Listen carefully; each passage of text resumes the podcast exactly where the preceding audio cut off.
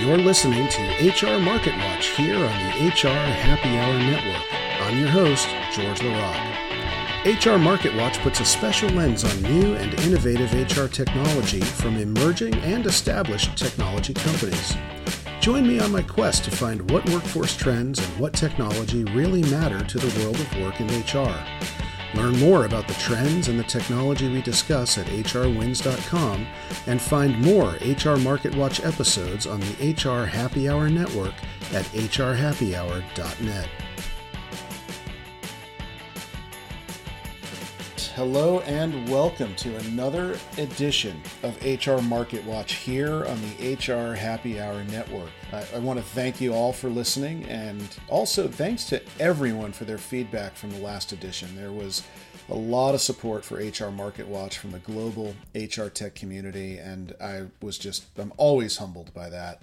And there was also a lot of interest from folks about being a guest. Now, if you're in HR in any sized company and are doing something innovative or interesting, or if you're in HR technology and doing the same and you'd like to be a guest on HR Market Watch, please email me at hrmw at hrwins.com.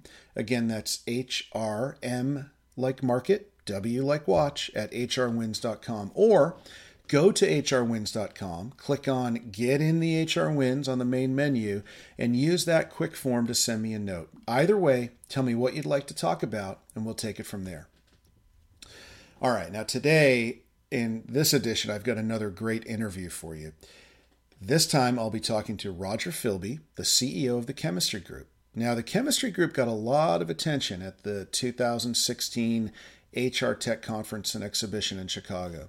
They were one of the two tech firms that I chose and coached in the HR Tech Mega Session, Finding the Next Great HR Technology. They came in third out of eight vendors that were presenting, and that's pretty awesome. You know, thousands of people attend HR Tech, and coming in third of eight emerging technologies, that'll get you a lot of attention. But you know, the reason I picked them as one of my two to coach came out on the stage in Chicago.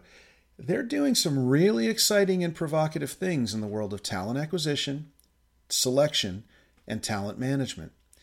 Now, what they did was Roger got up on stage and demonstrated how they're taking the traditional assessment out of assessments. And that that gets me excited because like I said on stage in Chicago, no candidate likes taking an assessment. It's it's like going to the dentist. Um, now, what Roger showed everyone was how a candidate could share their Facebook profile with one of their customers, in this case SAP, large global tech firm, and in a matter of at most two seconds, I mean, this was lightning fast, they had correlated that Facebook profile and that candidate's social exhaust with the years of intellectual property and science that the chemistry group has built before they launched these applications and aligned that candidate with the right jobs, the right groups, the right regions at SAP, and gave that candidate amazing feedback right on the fly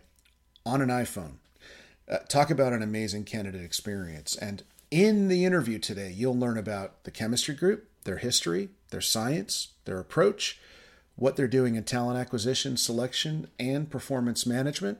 And I am really excited to have Roger and the chemistry group here for you today. But first, let's do the Market Minute.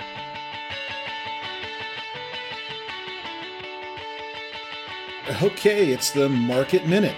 A few observations on what's happening in the market as quickly as possible in, well, like a minute. I want to start with a few key findings from the latest HR Wins research. You know, we surveyed uh, this fall, the survey wrapped up, report came out in uh, October, surveyed 974 employees in the US. First off, employers, you are using a ton of HR technology. On on average, uh, it's I'm going to say between 16 and 24 applications. If I go with the numbers out of the survey, it's 24, and I just it's it's easy to get up to 15 or or 20, it, it, but it's it never ceases to amaze me uh, how many applications, platforms, and apps companies are using in order to satisfy their HR stack uh, needs. And so it's it's really really daunting.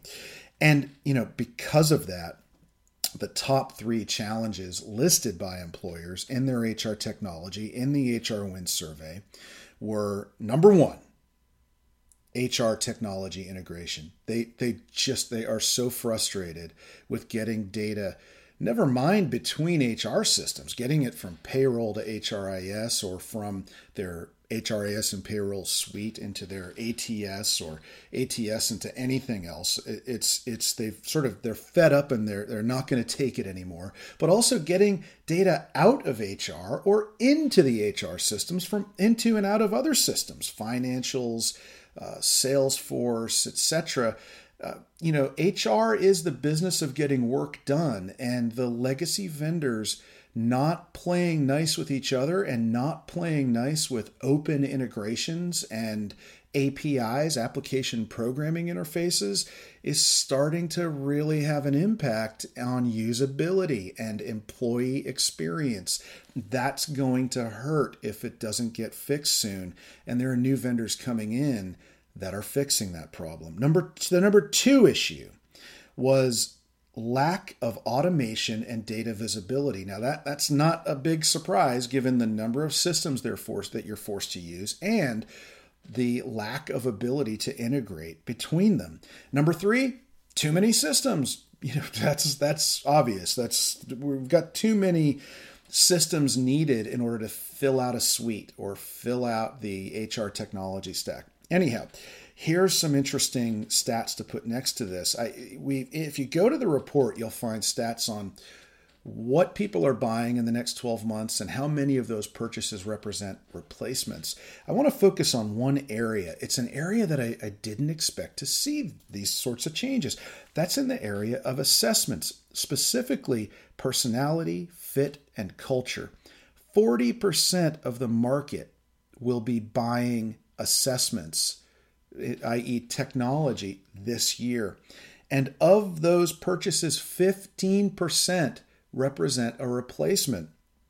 I, this is these are staggering numbers. 40% of employers will be purchasing new assessment vendors this year, and 15% of that is churn. Modern technology is going to disrupt the assessment and selection market very soon. It's starting to happen now. Right now, the world of assessment is still filled largely with standardized tests, and its deployment is highly manual. It's basically filled with online versions of the old paper assessments that we all had to suffer through. It's a terrible user experience for employees, for candidates on the talent acquisition front, and employers. It's it's overall bad experience. So what we have here is a commoditized market where price is driving a race to the bottom. Time is perfect for new modern technology based on validated assessment science, leveraging open application programming interfaces, APIs, and focusing on employee and candidate experience to come in and grab this market that's churning right now and hold on to it. And I'll tell you what, my guest today is trying to do just that. I've got Roger Philby from the chemistry group here, and that's the space that they fit on. I told you earlier that they're doing some provocative and exciting stuff, and we're going to find out all about it in just a second as we shift gears and get into this episode's interview. Okay, joining me today is Roger Philby. Uh, Roger is the CEO and founder of the Chemistry Group, which he founded in 2003. They're based in London. Um, they started as a consulting firm in 2003, and in the last few years, they've become a technology firm with the release of several innovative products based on their intellectual property that was developed through uh, the uh, initial years in consulting. Uh, the chemistry group believes everyone should have an opportunity to be brilliant at work. The combination of their tech and award winning intellectual property allows their global clients to predict the future performance of potential and existing employees to an unparalleled level of accuracy. Uh, global organizations like SAP, Experian, uh, Diageo, and Pizza Hut are reducing their operational spend and increasing productivity by hiring great people and realizing the potential of their existing workforce through their scalable cloud platform. Um, I'm, I've met Roger. I've explored the chemistry group uh, products a little. Uh, I've been very impressed, and I'm excited to learn more today. Uh, welcome, Roger. It's great to have you on the podcast. Thanks, George. I'm really glad to be here. Thanks very much. Any more you'd like to tell the listeners about yourself or about the chemistry group? Sort of maybe maybe how it came about, or yeah, or sure. So how it came about? I mean, it started really in the mid '90s. I was the um, I was the head of resourcing for Nortel Networks for Europe, Middle East, and Africa. I worked for a fabulous guy who's now uh, head of talent for Brinks, I think, Wendell Sherrill. And um, I actually spent some time in the sales business. So I became a salesperson for about a year at Nortel. And, um, and it was really just seeing the different levels of engagement and performance within the global sales team and, and actually getting slightly obsessed with why that happens. How at the point of hire did we not know that an individual was going to be um, was going to knock it out the park, and another individual just wouldn't engage and, and, and wouldn't meet their numbers and didn't quite get the, the experience out working for Nortel that they did, and how another individual, you know, either left really quickly or, or, or just didn't enjoy it at all and was quite negative about the whole experience. And, and I suppose as a recruiter, I, I hadn't really contemplated the aftermath of, of hiring someone, which might sound a bit weird, but I, I, when you're in the organisation, because I spent all my time recruiting from from coming out of university, seeing the um, the people either flounder or thrive um, got me obsessed because I'm a scientist by background. Got me obsessed with how we could prevent that in the future, um, and how we could how how as recruiters we could actually predict whether someone's going to fly in an organisation or not. Um, and actually, at a deeper level, I, I, I suppose I started to think about the impact on society, and that's the thing really that drives chemistry. What drives chemistry is that if we can ensure that everyone finds their place to be brilliant, we fundamentally believe society will be better. And, and we think that's true because if we spend most of our time, our waking time, in our jobs, then if our job is something we really value doing and we get value from it, and um, and we look forward to going to work every day, and we enjoy what we're doing, and we love what we're doing, then the conversations you have with your family when you come home, uh, we believe, are fundamentally different to uh, the conversations you'll have with your family um, if you're not enjoying your work or you're doing it because um, it pays the bills. Um, which you know, the truth is that's most people in the world. Um, right. And so, so we think you know you could change that. Um, and um, and so that's why I started chemistry, um, really to set about that goal. Right. Well, and that you know your background um, and you know the time that the chemistry group has been addressing this issue. Uh, while you're an emerging tech firm, mm-hmm. you've got this long history of experience, uh, you know, helping employers, you know, define. I think you, you phrase it as uh, define what great is. Is that what great looks like? Yeah, what great yeah, looks. It's trademarked, George. okay, okay, okay. I'll I'll make sure I don't get that wrong again. Uh, so, um, so you know, one of the things that that I'm seeing as a big trend in the in this world of HR and tech as as they intersect um, is you know where service and technology are coming together to, to really offer employers uh, outcomes, not just software licenses. So, you know, when, when, I'm normally talking to a founder about this, it's usually the tech that comes first, yeah. and they struggle with their customers not maximizing the opportunity they have with their product or platform. In your case, the service was here first and the intellectual property was here first. Do you do you view that as an advantage, or you know, has it you know how has it helped when it comes to your your product? Yeah, I think it's helped because um, it definitely helps engagement. You know, part of the challenge is anyone um, who's trying to talk about quality of hire and different conversations with your employees and a real focus on talent and people at work will tell you is trying to get the attention of very busy executives whose money and time is focused, you know, on other activities, um, and is is difficult. But actually, that's what we've spent ten years doing, which is what we call shifting the belief in organisations. So what we're really proud of is that we've always been very outcome focused. So we've always started with what's the business problem we're trying to solve, and then how can you solve that problem by really focusing on the human beings in your in your environment. Um, and so whether that be sales teams that are unproductive or has got inconsistent productivity, whether that be nursing communities that are delivering inconsistent levels of care within the National Health Service in the UK, um, whether that be call centres that are experiencing incredibly high attrition. Um, those those business reasons are the reasons why people engage us, and then it's about shifting the belief of um, the the sort of business guys and girls with problems that actually they can solve these problems by focusing on on people and spending money on people as opposed to systems or processes. And because we came from that world where we were selling, you know, quite big consulting projects and getting that shift, I think it's really, really, really helped us um, with the outcomes from our technology. Um, I can, you know, give you a couple of examples, but th- I think you're right. We've always been outcome focused.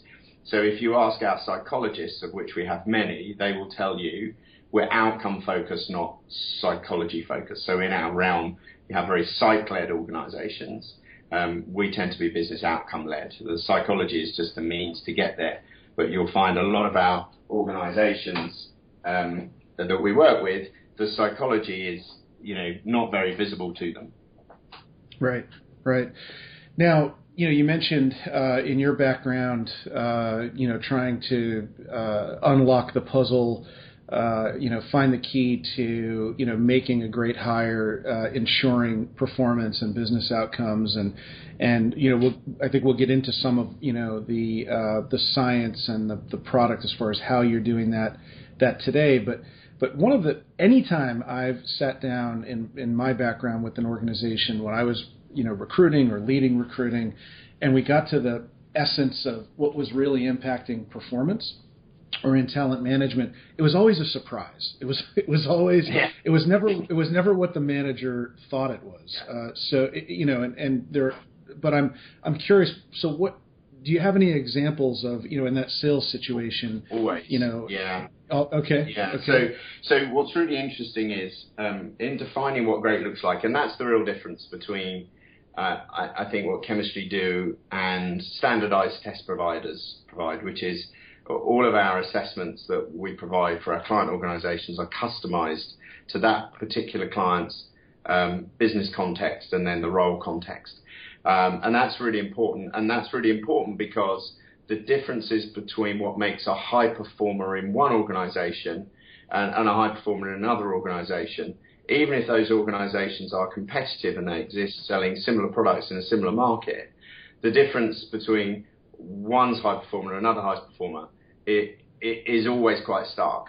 Um, and so one of the surprising things, if you look at our data analysis, and this is since 2003, so 13 years worth of data on high, mid, and low performers across a variety of industries uh, in 31 countries, um, is, you know, so first off, what we found is that previous experience is the least reliable predictor of future performance. Wow. So if we take that, there's a surprise. So the previous experience is the least reliable predictor of future performance. Um, the second least reliable predictor of future performance is academic achievement. So, so we've got two basic fundamentals that an entire recruitment industry in the Western world, anyway, is based on, which is what have you done before and where did you go to school?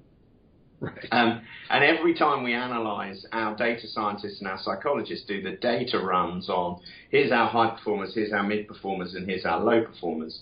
And here's everything we know about them. And, and, and we do everything. We do previous experience, um, we'll do intellectual capacity, their value set, their motivations, their behaviors. We'll look at their schools and their educational background. Um, so we'll look at all of that.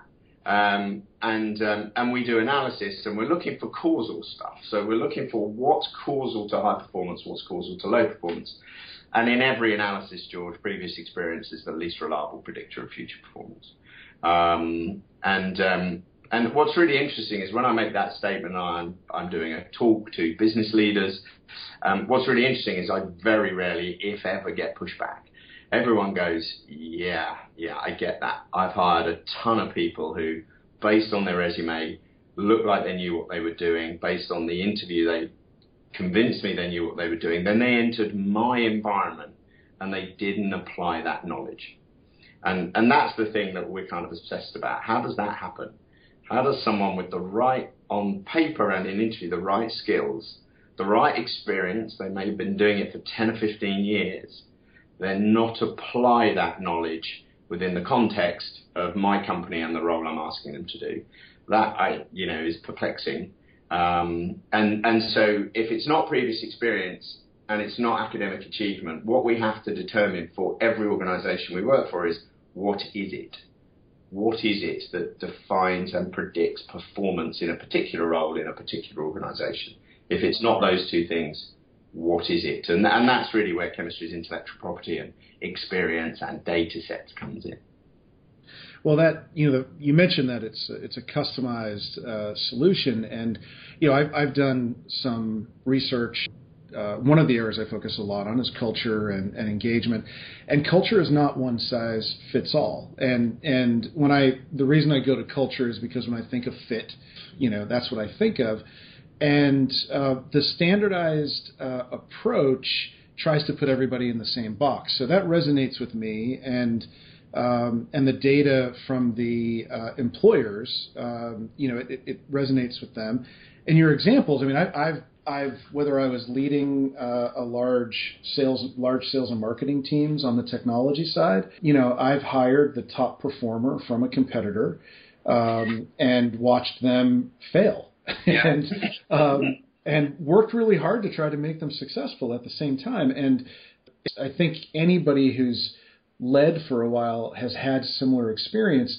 So it, it makes good common sense to me, but but there's a there's something about you know recruiting where everybody falls back to a list of requirements that sounds like the uh, reverse look at a CV or you know a resume, and that's um, is, this sounds like you know. Did you say shifting the beliefs? Is it? Yeah, is it... shifting the beliefs. So how do you how do you take a line manager who has hired um, a, specific way? Um, I'll give you a really good example. So we work with um, LexisNexis, who are part of um, Reed, uh, Reed Elsevier, the big business information group.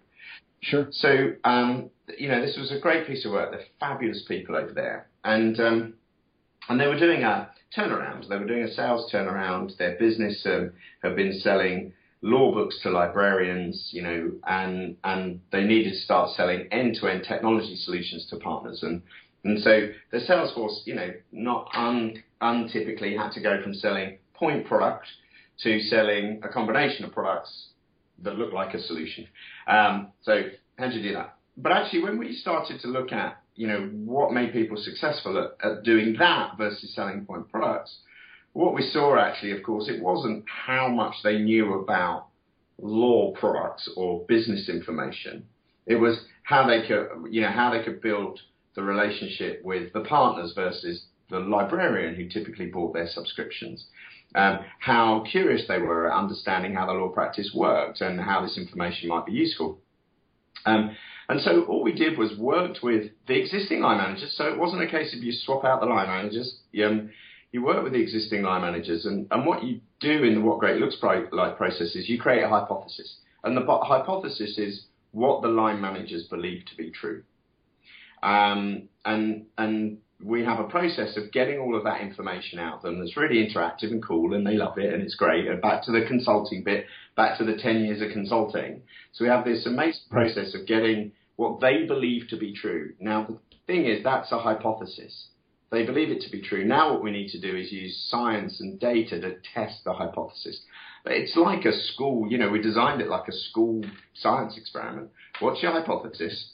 And then test it, and then iterate your hypothesis into something that we call it ratifying what great looks like. So, you know, we asked the hiring managers what they believed to be true, and they gave us a bunch of stuff, and we give them a framework for it um, called the five box model, um, which is our IP. And then we tested it. We tested it with with existing people in their organization, but we also tested it with millions and millions of data rows that we have on high, mid, and low performers that will be contextually in similar environments trying to do similar things. And we bring all that data to bear on their hypothesis. We then go back and go, hey, this stuff appears to be true, this stuff doesn't appear to be true, i.e., these biases that you have don't appear to be true. Here's the data that supports them. And data shifts belief. Um, I can't just tell them, I have to provide some, some objective data sets that both internally, their own data, and externally, benchmark, contextually benchmark data to shift their belief. What's fascinating about that is we agreed with them that we should change the hiring process to hire only what great looks like and nothing else. And these guys, they were great, signed up to it, um, and um, and the business transformed. Um, the sales the sales team transformed. Just one little thing, um, and this happens every time. Um, so prior to redefining what great looks like and putting these new pair of glasses on, the hiring managers, they had 8% of their hires were female into that sales team. A year later, 41% were female. Wow. Same hiring managers, same business, new set of glasses that only cared about what great looked like for that role. At the same time, you know, new product sales increased by 195%, so this shift to solutions just went through the roof. Um, and so you, you start to really transform businesses through hiring people who are super engaged, high performing, and that just, you know, if you can do that, um, especially in, you know, we, the attrition fell by 50%. So in high attrition environments, if you get this really right quite well, which is why it works well in call centers and sales teams, um, you can really transform the business quite quickly because, of course, the attrition is quite high, so you can introduce the right talent um, right. e- even faster. So. Now, you know that you're you're touching on the amount of data that you're uh, that you're collecting and, and the impact on the quality. Are you uh, you're, are you tying that to uh, ROI and and cost uh, yeah, as well? Okay. So again, you know, one of the things we've found in this shifting belief is, um, you know, despite the fact that businesses and people in businesses are, are, are, the most important thing, and we fundamentally believe that. Still, you know, we find talent acquisition organisations and HR organisations really struggling to get the um, the business, if that's the correct term, to really invest in in this stuff. So one of the things we work hard on is, and we've got some amazing um, business case tools that we work with talent organisations and HR organisations on the sort of budget justifications for some of their work. Um, but I can think of one example over here in the UK um, where we're total gain share. So um, it is a big healthcare business um, who have healthcare advisors. We did some really innovative work in our National Health Service around um, creating a tool that measures compassion in a human being and how that manifests itself bedside with a patient in the level of care that's given. Um, okay. um, which we did in response to a big scandal over here um, as something we felt we should do, and we gave the tools to the National Health Service. So um, we there was a there was a big healthcare business over here, private healthcare business. They're private equity owned. Their single biggest problem was the cost of attrition. Um, their attrition is running at over 100% per annum in healthcare workers. So the people who look after, you know, your granny, my granny, um, if they move into a, a healthcare home. And um, and so the business model we have there with them is that um, we only get paid when their attrition falls, um, and so wow. it's a total gain share. So they um, they cut us a check every six months Um, and um, you know, I'm pleased to say that we've had um, we have had a check every six months as their attrition is starting to fall um, as a, as a result of hiring the right people who stay, who are getting fulfillment from the job, the organisation are valuing, and then it's you know it's self fulfilling. Once they once we can get the inertia of the right people, then more of the right people are working with more of the right people, and the and the whole thing um, starts to ratchet. So um, yeah, in that model, we haven't been paid anything, or we weren't paid anything until that first check was cut after six months. Wow, I, I'm not. I don't know many vendors who uh, will step up for that sort of performance-based uh, uh, payment. That's some confidence in yeah, what you can deliver. really, because we know it works. uh, now, but I think along the way, something. My FD, I have to say, you know, I like to think we're enlightened. Um, my, my, FD um, is still shaking. Um, I think when they, he only stopped shaking when the first check was cut after six months, but it's uh, it's a happy man now. okay, okay. Well, um, you know, you've got to take risks in business. Exactly.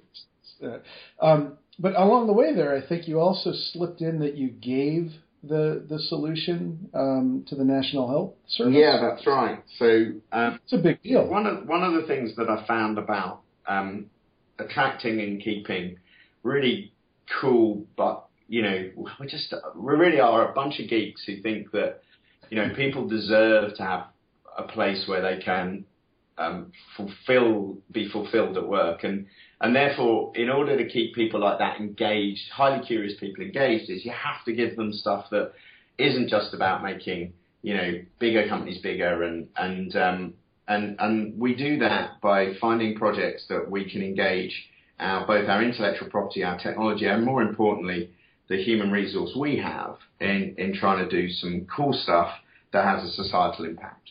And um, and, and one of the things that we did two and a half years ago was there was a big scandal in the NHS, the National Health Service, which is a brilliant institution, um, and um, where they were hiring technically competent. Now, this is a simplification, George, but they were hiring technically competent nurses. Um, but what they were finding was the levels of care on ward maybe weren't as consistent as they should be. And, and we see this in business, right?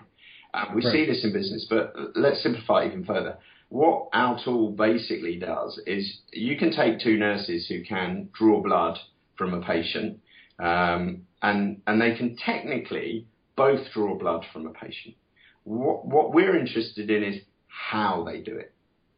So, and we see this in jobs all the time. I may be technically competent at answering the phone um, in a call center. I know what I'm doing. I know what to do. However, if my consumer brand is one of care, I'm interested not in can you answer the phone and go through the systems like we've trained you.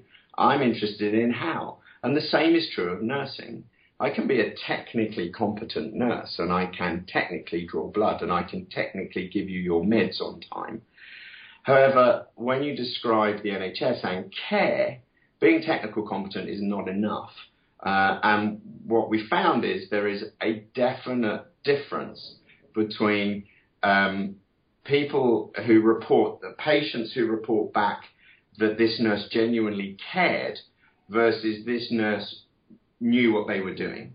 Um, and so what we did was we created an assessment tool that, that measures compassion in a human being and how that manifests itself as a behavior in an NHS establishment, ward.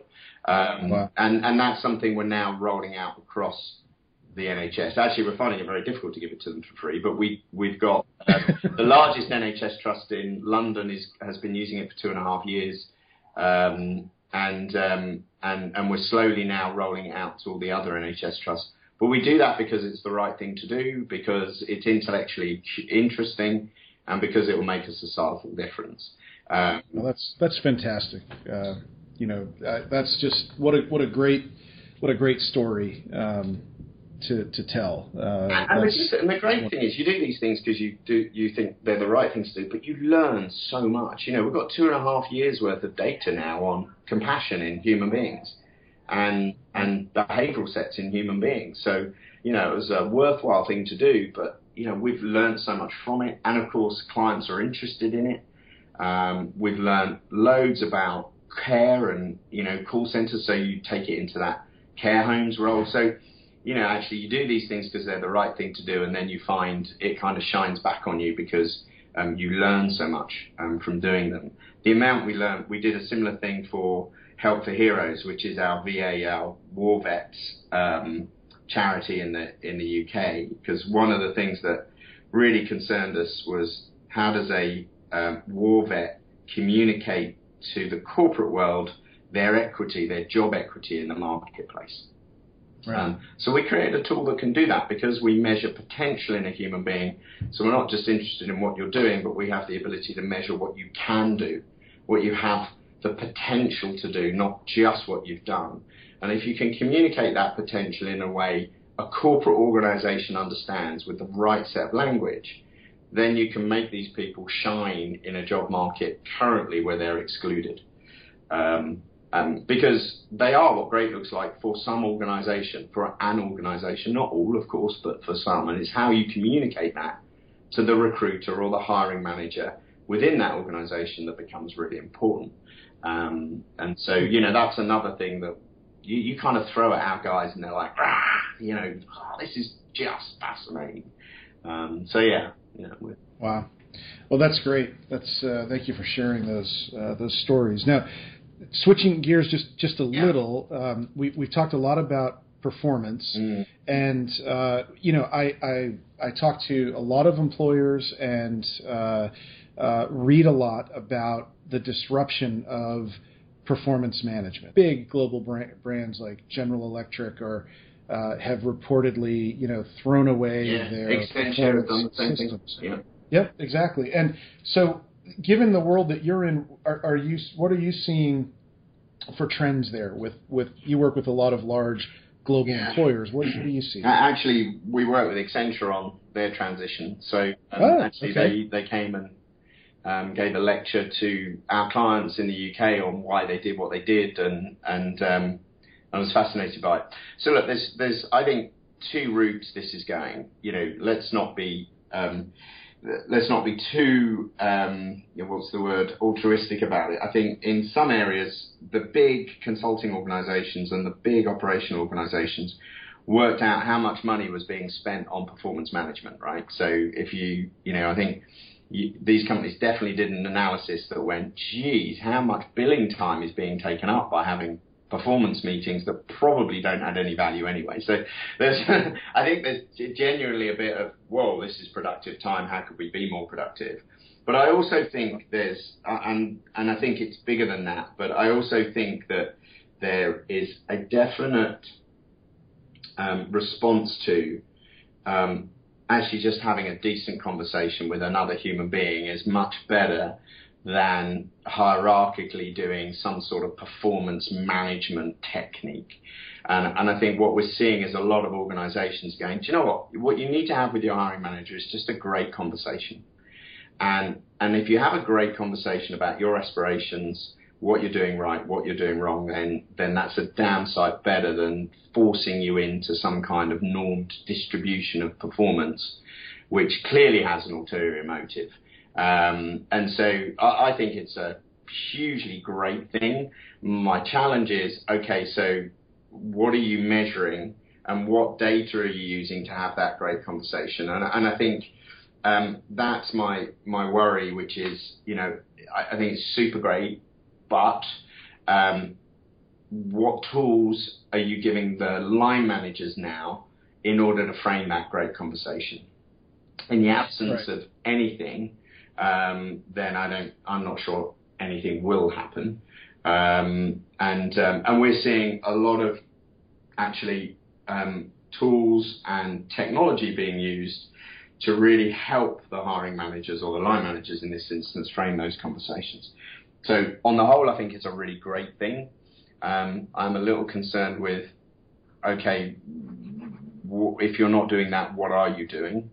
Um, so is this a cyclical thing? Will we see it come back around? Um, but I do think there's some quite cool technologies that are helping um, with um, with these great conversations, and I do fundamentally believe that. I've always believed that a line manager trying to be a coach is an expectation too far. a coach is a profession, it's a job, um, and one you train for and you get qualifications for and you practice and um, and I've always felt that asking a line manager to be a line manager and a coach is is an expression. Having the expectation that a line manager has a great conversation with their employee um, about their aspirations and where they're heading and how that line manager can help them get there, that's a really cool um, aspiration and a, a, realistic expectation. So I fully support what's what's going on. Um, cool. Interestingly, cool. So, the Accenture one, the interesting story about Accenture is that no one in Accenture knew that was going to happen. The CEO just publicly went on a video call with analysts and announced it. Um, and because he realized, I think, that the resistance would be so strong internally because they've done it for so long, he had to publicly announce it to shock the organization into dropping it. That's that was the talk the lady was giving. That's, the lady that's one way said, to do you know, we we had no idea. We were all just, you know, watching him do a video call with analysts, and he announced that we were scrapping our performance management, which I think is a brilliant piece of leadership. I just think. Yeah, yeah. Well, there, you know, those organizations are so uh, so huge that uh, it may have been the best way to get the message uh, out. Yeah, absolutely, absolutely. Um, yeah. So, so um, in the interest of, of time, uh, let me ask you one last quick question. So we've talked about a lot of things, uh, uh, defining you know what great looks like. We've talked about performance. We've talked about uh, fit and we, analytics and and um, ROI. Uh, now, I've we started talking about how as a consulting firm you developed uh, products. I want to give you an opportunity to frame you know what those you know quickly what those offerings are okay. uh, that you support with your yeah. with your uh, consultants. Cool. So um, look, we do three things. Um, we help organisations define what great looks like. So that is creating a common language to defining high performing talent in your business, high performing people in your business. And and if you can just use one language, um, then you know one of the things that we find with recruiters and hiring managers, for example, is part of the problem is they're using a different set of language to describe what great looks like. So, you know, you, you'll recognize this, George. You get the recruiters who are like, oh, the hiring manager's driving me mad. I've sent them five resumes and they've come back and said, no, they're all no good. Um, and I can't get out of him or her why. Um, and, and then the hiring manager says, you know, I'll know it when I see it, um, which is no good to me, the recruiter, because that doesn't help really. Um, so one of the huge upsides is in defining what great looks like is you just create this common language which every stakeholder uses to describe talent. So that, that's the first thing we do is we use data and insight to define what great looks like and create a common language for all stakeholders in the organization. So that's the first thing we do. Um, and then, and that is a piece of consulting combined with data analytics, uh, a bit of science, um, and, and that's, you know, generally a four week process. And we've done this for Vodafone, SAP, Experian across every function, British Airways, finance, HR, sales, marketing, consulting. So you define what great looks like. And of course, that's different for every client. Um, right. And then once you've done that, our select platform enables you at scale to hire to what great looks like.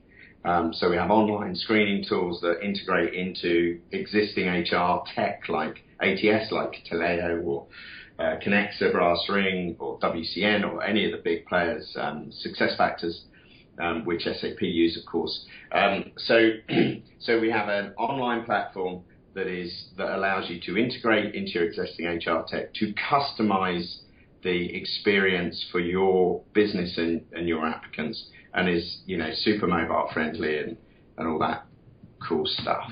Um, and in that process, by the way, George, we give live feedback to the applicant based on what they're telling us about themselves, which again is really a response to candidates really wanting to know how am I doing and why didn't I get the job? Well, our platform tells them why they didn't get the job because we have an objective view of what great looks like. If the client wants, some clients don't want that, most of them do.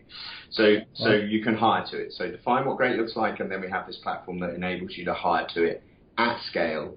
Um, and then we have um, something called uh, Perform, which is the same cloud-based platform, but this enables you to do a gap analysis of where your existing employees are compared to what great looks like and present you with a talent plan in order to close the gap with your employees. Um, and so that's what we do. Those three things: define what great looks like, hire to it, do a gap analysis, and develop to it. Um, and that's it. Wow, that's uh, and that's a lot. That's a lot. uh, um, so in uh, in closing, I'm wondering, you know, if if any of the listeners are interested in finding finding uh, the chemistry group uh, and learning more, uh, where can they find the company and online? Yeah, sure. So online we're thechemistrygroup.com. So thechemistrygroup.com. Um, and um, you can you'll find if you go to the website you'll find all of our various social channels on there YouTube um, Twitter Instagram etc we have um, the chemistry blog on there as well where we do a lot of um, thought leadership stuff so um, that's cool and we have a podcast on iTunes if you search for the chemistry group you'll be able to find that on on iTunes as well. Um, and you know, my email address is just Roger P R O G E R P at thechemistrygroup.com. Um, if people want to get in contact with me, I'd love to meet up with them. Um, and uh, our business is growing um, quite aggressively within the US. So um, you know, we currently have offices in in Costa Mesa in California and in New York.